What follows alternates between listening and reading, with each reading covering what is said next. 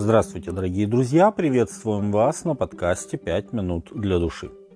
Совещаясь, как бы уловить Иисуса в словах, фарисеи послали к нему учеников своих с иродианами, говоря, «Учитель, мы знаем, что ты справедлив и истинно пути Божьи учишь, и не заботишься об угождении кому-либо, ибо не смотришь ни на какое лицо. Итак, скажи нам, как тебе кажется, позволительно ли давать подать кесарю или нет?» Но Иисус – видя лукавство их, сказал, «Что искушаете меня, лицемеры?» Евангелие от Матфея, 22 глава, с 15 по 18 текст. Иисус ясно видел лукавые мысли и тех, кто приблизился к Нему с таким вопросом, и тех, кто их послал. Противостояние фарисеев и Иисуса вышло на новый уровень. Не имея в чем его обвинить, они решили подтолкнуть его к совершению промаха. Ведь согласно их замыслу, какой бы ответ Иисус не дал, он вызовет недовольство и гнев. Либо иудеи, противники римской администрации, будут недовольны, либо иродиане, то есть те, кто поддерживал римскую власть. Прежде, в самом начале служения Иисуса, после его крещения и сорокодневного поста в пустыне, дьявол искушал Христа. Поставив его на крыле Иерусалимского храма, он говорит ему, «Если ты сын Божий, бросься вниз, ибо написано, ангелом своим заповедает о тебе, и на руках понесут тебя, да не приткнешься о камень ногою твоею».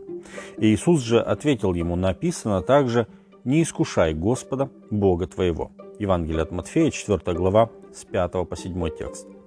Иисус повторил слова Моисея, сказанные в наставлении израильтянам, готовым войти в Ханаан. «Не искушайте Господа, Бога вашего, как вы искушали его в массе». Второзаконие, 6 глава, 16 текст. Об этом же говорит и Псалом «Не ожесточите сердце вашего, как в Мириве, как в день искушения в пустыне». Псалом 94, 8 текст. Что же произошло в Массе и Мириве, и чем народ искушал Господа? По повелению Господню Израиль расположился в Рефидиме, где не было питьевой воды – Народ стал укорять Моисея и даже чуть не побил его камнями. Книга Исход, 17 глава, с 1 по 4 текст. Моисей же возопил Господу, и он повелел ему ударить жезлом по скале. Когда Моисей ударил в скалу, из нее потекла вода, и нарек Моисей месту тому имя Масса и Мерива, что значит искушение и укорение. Потому что они искушали Господа, говоря, есть ли Господь среди нас или нет. Книга Исход, 17 глава, с 1 по 7 текст. То есть, другими словами, видя личное присутствие Божье днем и ночью в облаке и огне, пережив египетские казни и перейдя через море под Господним водительством, они ставили под сомнение его участие в их жизни и этим искушали Господа.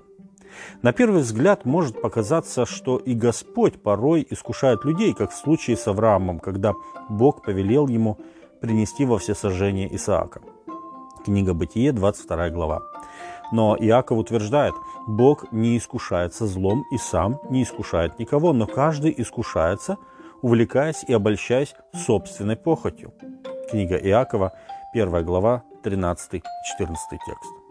На самом деле между искушениями, которыми человека искушает дьявол, или теми, которыми мы, люди, искушаем друг друга и себя, и испытаниями от Бога, существует качественная разница – Искушение от дьявола или от нашей испорченной натуры подталкивают человека к принятию неправильных, губительных решений и греховных действий.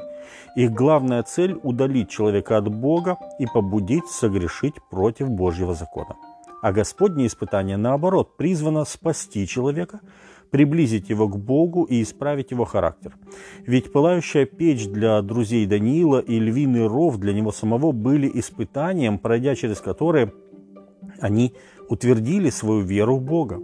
Поэтому и молился Давид, «Испытай меня, Боже, и узнай сердце мое, и зри, не на опасном ли я пути». Псалом 138, 23 и 24 текст. А о дьявольских искушениях Иисус учил молиться нас, говоря, «Не введи нас в искушение, избавь нас от лукавого». Дорогие друзья, на пути с Богом нам будут встречаться искушения от дьявола и Господни испытания.